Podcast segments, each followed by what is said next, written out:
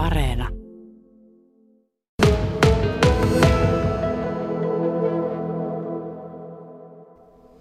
Se lopetit oman urheiluuras 2017, niin mitä sä ajattelet siitä nyt, siitä ajasta?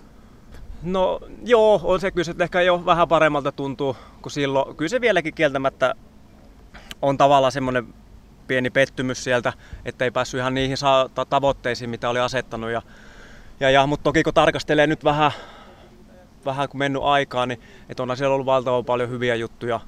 Ja, ja myös sitä aika paljon huonoa tuuria, että, että, että, että myös huippurheussakin tarvitaan sitä tuuria, että tulee sitä onnistumista. Itsellä oli aika paljon tapaturmamaisia loukkaantumisia sinne, mitkä sitten vei, vei sen kovimman tuloksen pois, mutta paljon, tosi paljon hyviä juttuja. Että kyllä se enemmän nyt on tosi paljon tuonut sitä positiivista juttuja. Niin kuin on paljon puhunutkin, että yritetään mennä sen positiivisuuden kautta, niin että tavallaan ne vastoinkäymistä on tehnyt minusta paljon positiivisemman ja, ja, ja sieltä on jäänyt valtavan hyviä juttuja sitten tähän valmennuspuolelle, että, mutta kyllä me tällä hetkellä pidän itteni parempana valmentajana kuin mitä olin urheilijana. No miksi sä sitten lähit valmentamaan? No se oli oikeastaan semmoinen aika suora jatkumo siihen, että kun sitä mietti, että mitä sitä sitten tekisi ja, ja, ja aika nopeasti se kuitenkin sitten tuntui aika palkitsevalle, että se ehkä siinä täytyy tavallaan joku tyhjö, mikä jäi. No oikeastaan silloin kun lopetin, niin silloin syntyi, syntyi Miona, se täytti tavallaan semmoisen isoimman tyhjön, tunti itsensä heti kuitenkin tosi tarpeelliseksi. Ja tota, se oli semmoinen iso juttu. Ja sitten sit kuitenkin se tuntui sen valmentaminen, kun sitä lähti tekemään, että että et siihen olisi niinku annettavaa ja se olisi taas semmoinen, missä pitää kuitenkin koko aika kehittää itseensä sama kuin urheilija. Itse tykkää kuitenkin haasteista ja sitä jatkuvasti kehittää itseensä. Niin, niin, ja sitten sen niin tulikin aika nopeasti siihen kuvioihin ja sitten huomasikin, että okei, nyt on tavallaan semmoinen urheilija, mihin, mihin pitää panostaa ja mikä voi nousta tosi kovalle tasolle, mutta se vaatii itseltä myös nyt sit tosi kovaa panostusta ja tavallaan kehittää itseensä. Niin se, se oikeastaan ehkä siinä niin kiinnosti ja sitten tulee kuitenkin samanlaisia, sitä jäi kaipaamaan urasta se jännityksen tunne, kun meet isoihin kisoihin. Se valtava jännitys, semmoinen tunne, kun tavallaan haluaisi olla jossain muualla, mutta et missään nimessä missään muualla. Semmoinen tosi ristiriitainen tunne, niin tavallaan nyt sitä saa tästä myös valmennuksesta, että se on vähän erilainen urheilijana se oli ehkä enemmänkin tavallaan edellisen iltana ennen kisaa se pahin hetki. Kisapaikalla oli jo tavallaan se, teet mitä se osaat, ei enää jännittänyt. Valmentajana se ehkä jännittää. Ei edellisen iltana ole mitään, mutta sitten kisan paikalla siinä veryttelyssä kisan aikana, niin ehkä valmentaja, kun se et pysty enää valmentajana vaikuttamaan siihen juurikaan mitään. Niin tota, mutta siinä se jännitys ja sitten toki onnistumiset epäonnistumiset, isoja tunteita, isoja tunteita, että se, se siinä niin kiehtoo. Millaista työtä se valmentaminen on? Millainen on niin valmentajan arkipäivä? No sehän siinä on aika paljon semmoista näkymätöntä työtä, että itsessään se, niin kun, jos tehdään treenejä, suunnitellaan treenejä, olla treeneissä mukana, niin sehän on ihan sitä mukavaa, mukavaa helppoa osuutta. Paljonhan se on semmoista, että pitää oppia tuntemaan ihmistä, vuorovaikutusta, että tavallaan yrittänyt itse, että aina valmennetaan ihmistä, ei vaan niin urheilijat, ei yritä esinnellistää sitä, vaan niin oppi tuntemaan se ihminen ja saa se oikea vuorovaikutus siihen. Se on ehkä se tärkein. Sitten sit pystytään löytämään ne jutut, mitkä toimii ja puhumaan myös muistakin jutusta kuin urheilusta. Ja mutta sitten on myös paljon sitä, että just suunnitellaan, itse tykkää kehittää paljon uusia juttuja, sit, että mitä voitaisiin kokeilla tulevaisuudessa, tavallaan luoda jotain uutta, uutta myös sinne. Ja, sitten toki yrittää, että ei myöskään sit ihan ylianalysoi niitä eikä liikaa mieti. Vaikka on suunniteltu joku juttu, niin sitten aika nopeastikin muuttaa jotain juttuja, heittää vähän jotain sinne lisää, jos tulee se fiilis, että, että siihen tarvii tai kokeilla jotain uutta, että myös että se ei ole liian kaavamaista. Sä puhuit tuosta vuorovaikutuksen ja suhteen luomisesta siihen urheilijaan, niin tarkoittaako se, että jokaista urheilijaa valmennetaan sitten vähän eri tavalla? Joo, totta kai. Totta kai, että se vaatii aina aikaa, että se ei tapahdu niin ihan hetkessä, kuukaudessa eikä kahdessa, että kyllä se yleensä vaatii niin vuosia. Vuosia ja totta kai sitten osa urheilijoista, mitä itselläkin on tuossa, niin ei näe ihan niin usein, niin se aina ei pääse ihan niin, niin hyvin tutustumaan vielä, se vaatii aina pitemmän ajan, mutta sitten ketä on niin enemmän esimerkiksi niin sen tapaukset kuitenkin viikoittain nähdään, nähdään monta treeniä ja ollaan leireillä yhdessä ja tolleen siinä oppii paljon, paljon nopeamminkin sit tuntemaan toisen. Mutta tota, joo, jokainen on aina erilainen persona ja, ja pitääkin olla erilainen, niin totta kai se vaatii aina hyvin erilaisen lähestymistavankin sitten, että jotain pitää vähän esimerkiksi kisatilanteessa vähän enemmän herätellä ja jotakin pitää rauhoitella ja, ja, ja sellaista. Että. Miten monta valmennettavaa sinulla nyt on? No tällä hetkellä on viisi henkilökohtaisia valmennettavia. Onko se maksimi vai vieläkö pystyy No kyllä se alkaa aika lailla olemaan, että sanotaan yksin ehkä voi olla lisää, mutta sitten alkaa olemaan tavallaan just niin paljon, varsinkin sitten kun mennään, mennään tota kesäaikaa. Syksyllä yleensä aika lailla pyrkii siihen, että kun lähdetään reenaille, niin aika lailla pystyy tehdä samaa kaikki. Mutta sitten kun mennään lähelle kisakautta, on vähän eri lajit, eri aikaa kisata, sitten se kaikki vähän hajoilee eri suuntia. Sitten itsellekin, että siinä on niin kuin, käytännössä ei ole vapaa-päiviä sitten ollenkaan. Sitten se menee vähän liian, liian raskaaksi myös itselle, että et tota, ei pääse yhtään, yhtään huilaamaan. No mitä merkitystä silloin, että mitä lajia se urheilija edustaa? No totta kai se reenillisesti meinaa esimerkiksi kolmiloikka on brutaali kova laji, että kisan jälkeen, lajireenin jälkeen pitää vähän, vähän olla erilaista reeniä, esimerkiksi seiväsyppää pystyy aika nopeastikin tekemään kovempaakin juoksemista ja ponnistamista lajin jälkeen, kun siinä ei tule semmoista niin kovia kontakteja. Toki ylävartalolle voi tulla hittiä selkään, mutta, tota, mutta, mutta ehkä palautumisen kannalta ja kisasuorituksen kannalta ne on niin erilaisia että kolmiloikka on sille yksi raimista lajista kyllä niin kuin palautumiseen, että, että, sitä pitää ottaa huomioon, huomioon aina siinä. Ja, ja, ja totta kai urheilija irtiottokyky ja taso ja kaikki, kaikki vaikuttaa, vaikuttaa hyvin pitkälti siihen. No millaiset on sun valmennustaktiikat? Ehkä tavallaan se, että luoda semmoista niin itseluottamusta ja rohkaista urheilijoita olemaan oma itsensä niin semmoinen aitous tekemiseen, että tehdään kovaa, tehdä kovaa, mutta sitten uskalletaan myös tota, olla oma itsensä ja et uskalletaan myös sit levätä, treenaa kovaa ja uskalletaan myös levätä, että tuo semmoista niin iloisuutta ja sitä positiivista energiaa siihen tekemiseen. Ja ehkä sillä, sillä taktiikalla, aika lailla eri taktiikalla kuin itse urheilin, että se oli ehkä enemmän semmoista spartalaista. En sitä sano, että se olisi vaan semmoista, aina olisi kiva ja hymyillä, että tehdään kyllä tosi brutaaleita juttuja, mutta sitten se huumori on myös siinä mukana ja myös se toinen puoli siinä, että se ei mene liian vakavaksi. Eli ilmeisesti jotain on muuttunut niistä ajoista, kun itse valmensit itseäsi. No joo, se on aina, ja muutenkin toisille se on aina paljon helpompaa sanoa se, että nyt vähän kevennetään ja kontrolloida jonkun toisen tekemistä kuin omaa tekemistä, varsinkin jos on tämmöinen niin jääräpää kuin itsekin oli.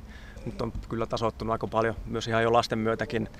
Ihminen kehittyy koko aika ja pitää yrittää kehittää sitä ja miettiä, paljon on miettinyt omalta uralta niitä juttuja, mitä olisin tehnyt toisin ja niitä tosi hyviä juttuja. Siellä oli, nyt kun miettinyt, siellä on ollut paljon paljon tosi hyviä juttuja, mitkä on vähän itsekin tavallaan keksinyt ehkä jopa puolivahingossa ja niistä on sitten saanut tosi hyviä, kun niitä on vähän jalostanut eteenpäin. No mitä tekisit nyt toisin, jos voisit? No en, en tota, aja rekkaa vai kolari enkä tippus kuoppaa kahta kertaa. Edettäisiin ne nyt heti, heti pois. En. No rehellisesti jos miettii, niin siellä olisi paljon juttuja. Ehkä se sanotaan, että se, että miten tehtiin niin perus- ja pohjatyö oli ihan niin kuin ihan timanttia, mutta sitten se hiomisvaihe jäi vähän upumaan. Se, miten saadaan koneesta niin irti juttuja, että siihen on niin tullut tosi paljon tietotaitoa lisää. Ja, ja miten, miten se tota, paljon tuo niin pääkoppa vaikuttaa vielä kaikkeen tekemiseen ja se positiivisuus ja miten niin pystytään hetkessä kuitenkin sitten ajattelemaan jotain muuta asiaa, että se ei mene liian niin vakavaksi. Koska itsellä oli tosi kovat tehot ja voimat, niin ei ehkä osannut ihan siirtää niitä sinne lajiin. Ehkä se, se vaihe, että miten se kova fysiikka vielä siirretään sinne lajiin. Ja se on paljon kuitenkin tuolta pääkopasta. Voiko sitä pääkoppaa, sitä mieltä jotenkin treenata? No joo, kyllä sitä mun mielestä voi ja se on niin oikeastaan se päivittäinen tekeminen. Että et miten, miten ajatellaan asioista ja se, että ehkä se negatiivisten ajatusten blokkaaminen on yksi semmoinen tärkeimmistä jutusta. Niitä kuitenkin tulee, ihmisiä tulee älyttömästi ajatuksia päivän aikana päähän, niin miten se saat ne negatiiviset heti blokattua niin pois siitä ja semmoinen positiivinen ajattelu, niin se ei kuitenkaan käy sille, että sanot vai jollekin, että no niin ajattelet positiivisesti, niin ei se, se ei onnistu sille, vaan se pitää pikkuhiljaa yrittää. Lähinnä se on sitä, että käännetään ne negatiiviset pois ja kuitenkin kisatilanteessa se tahtoo tulla, kun mennään iso kisaan, niin silloin just edellisen iltana niin se mieli alkaa keksimään jotakin ehkä semmoista negatiivista sinne, niin ne saa heti vaan käännettyä pois ja miettiä, että ei, nyt ollaan kunnossa, tehty kaikki niin hyvin kuin pystyy, ei ole mitään hätää, me osaan tämän jutun. Ja tavallaan se semmoinen niin itsepuhelu on niin tärkeä, että puhuu itselleen positiivisesti, on niin rehellinen. Muille voi niin tavallaan helpostikin valehella, mutta itselleen pitää pystyä olla rehellinen ja, ja se, se, se, on niin se, se päivittäisissä tekemisissä. Niin tota, sitä pystyy kyllä opettelemaan tosi paljon. No Senni Salmisesta on nyt paljon puhuttu, mutta keitä muita se valmennat? No tota, sitten on täältä Imatran päästä Pulkkisen Otto, Otto pituushyppää ja, Tyystjärven Arttu kolmiloikkaa ja sitten on tota Savonlinnasta Milla Pirkkalainen kolmiloikka ja no nyt on jos, jos pikamatkoja enemmän kuin pientä vammaa ja sitten on Niittymään Severi, Severi ainut ja mikä on tota tiimistä. Se on jo Savonlinnasta. Tällä hetkellä nyt tullut armeijassa, niin ei, ei kisaile, ei päässyt paljon reenailemaan, mutta mutta mut joo, viisi, viisi on niinku tiimissä. Et siinä on kolme kolmiloikkaa ja yksi pituushyppää ja yksi seiväshyppää. Mitä se ennustat näille muille kuin Salmiselle?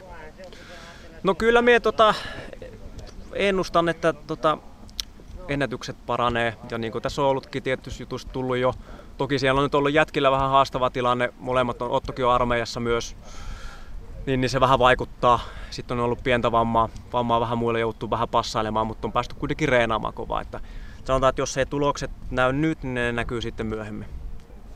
Miten ammattivalmentaminen Suomessa käytännössä toimii? Eli kuka maksaa sun palkan? No tota, sehän on aika lailla urheilijat monesti on niinku seurojen kautta. Nyt itse niinku toiminut tuossa, että seura maksaa, esimerkiksi EU maksaa hyvin pitkälti Matra-urheilijat tota, mun palkkaa sieltä, sieltä pyörii samalla seuran kautta aika pitkälti itse se. Ja todennäköisesti tulevaisuudessa tulee sitten olemaan toiminimi tai joku kevyt yrittäjä sitten, jos sanotaan homma vähän vielä laajenee.